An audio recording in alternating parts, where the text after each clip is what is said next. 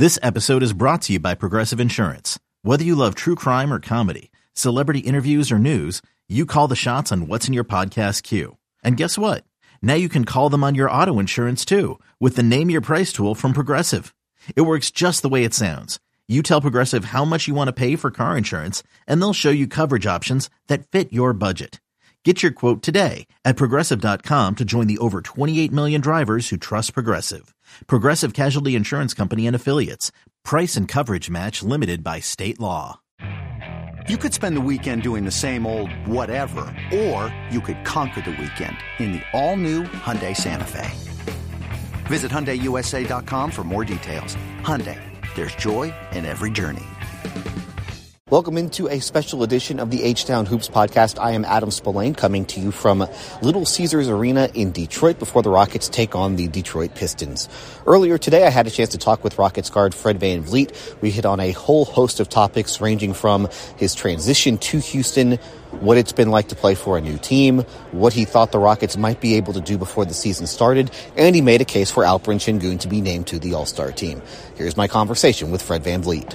Being in Detroit, Chicago, kind of feel like you're back home just with this weather. Yeah, for sure. I'm uh, I've been spoiled already, so I'm uh, I feel like a Texan now. Every time it gets a little cold, I'm complaining. So I'm getting a little soft, but uh, yeah, definitely cool to you know come back to this this area. Um, you know, I've traveled and um, you know came through these parts so many times, you know, throughout the years. So it's always good to come back.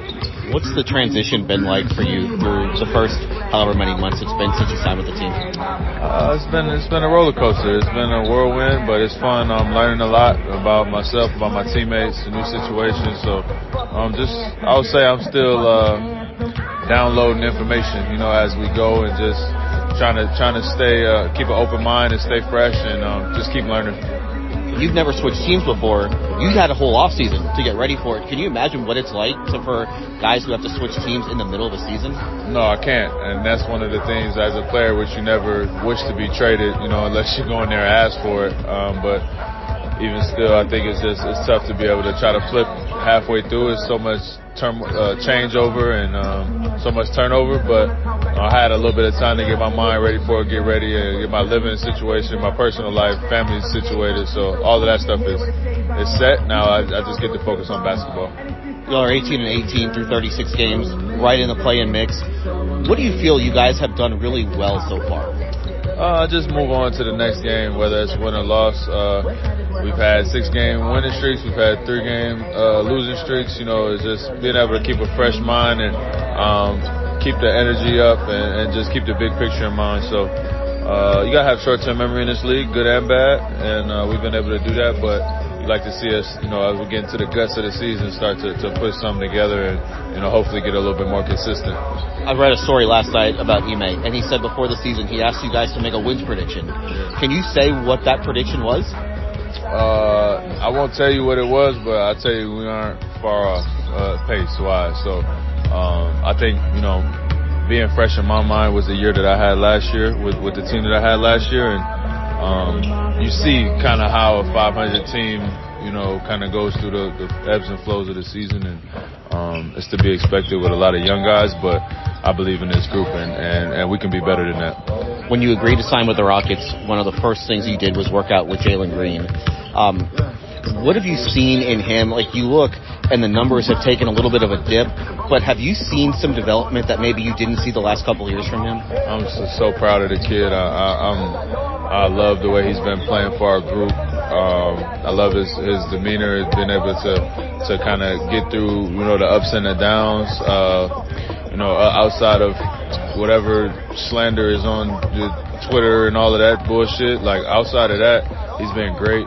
Um, yeah, I mean, people, you, we want to see him play in, on a good team in a winning environment with good competitive winning basketball. He's done that, and um, of course the numbers are going to take a dip, uh, but he'll pick back up and he's making reads. He's he's defending. He's taking it personal. He's making winning plays. So uh, I'm I'm just loving watching him grow. You look at the game on Wednesday, and you play with DeMar for a long time. the defense that Jabari played on him on that last possession where he, he threw all his tricks at him and Jabari didn't fall for any of them. Yeah, I haven't seen many people guard DeMar like that, you know, in one-on-one ISO situation. He usually gets gets what he wants, and uh, uh, Jabari did a great job. So when he's locked in and he's he's aggressive, he's on his toes. Um, he's been he's been a huge piece for us all year. So consistent, so solid, being able to knock the three down. But for him to be at that size, 6'11", and be able to guard like that is special you've gotten to play now. You've gotten to share the floor a little bit more with Cam Whitmore over these last couple of weeks, and he was with you on crunch in crunch time on Wednesday, and he fell for one of those DeMar pump fakes in the fourth quarter, like real early, but then he guarded him really well the rest of the, the rest of the game. Yeah, I mean, listen, these guys got to go through it. You know, we, we, we told them before the game, we told them during the game, we told them to scout, uh, but you know, you got to go through it. It's nothing like real time experience, and um, that's been a blessing in disguise of, of you know, with Dillon and Tario, this Cam's getting some real minutes and being able to show what he can do, and he's going to continue to grow and get better. But he's, I mean, what, eight, 19 years old? Like he's going to go through some. I think he might be the youngest player in the league, right? Yeah, something. One like of them. Yeah. He's going to go through some some learning phases, and um, um, again, you just got to try to help him, you know, kind of speed that learning curve up. This team has improved in a lot of areas over the last couple of years the defense has been talked about a lot, but I think the turnovers might be what has been the biggest change. When you look at that, how much of that is just you trying to bring a stable presence to, to the group?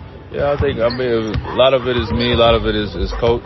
You know, just valuing the possession and understanding the numbers that come with that. Like, you're not. It's going to be a tough, tough enough to win. It's definitely tougher when you turn the ball over at a high clip. So making sure we get good shots or get shots and, and key moments and being able to have somebody like me that can settle us down, and then also obviously being able to throw it to Alfie on the block and kind of grind possessions out when we need to. But uh, I would give coach a lot of credit for that too. And when you don't turn the ball over, you don't give teams transition opportunities, and it's going to be really difficult to score on teams in the half court. Is that another area where you look at just the defensive improvement? Is that traced back, do you think, to the turnovers? Yeah, for sure. It's a good it's a good uh, formula to to win in basketball. I think you know don't turn the ball over, play good defense, keep teams in the half court. Um, you know your offense will, will, will come and go, but you know if you can rely on that defense and, and you get good shots on offense, I think you give yourself a chance to win.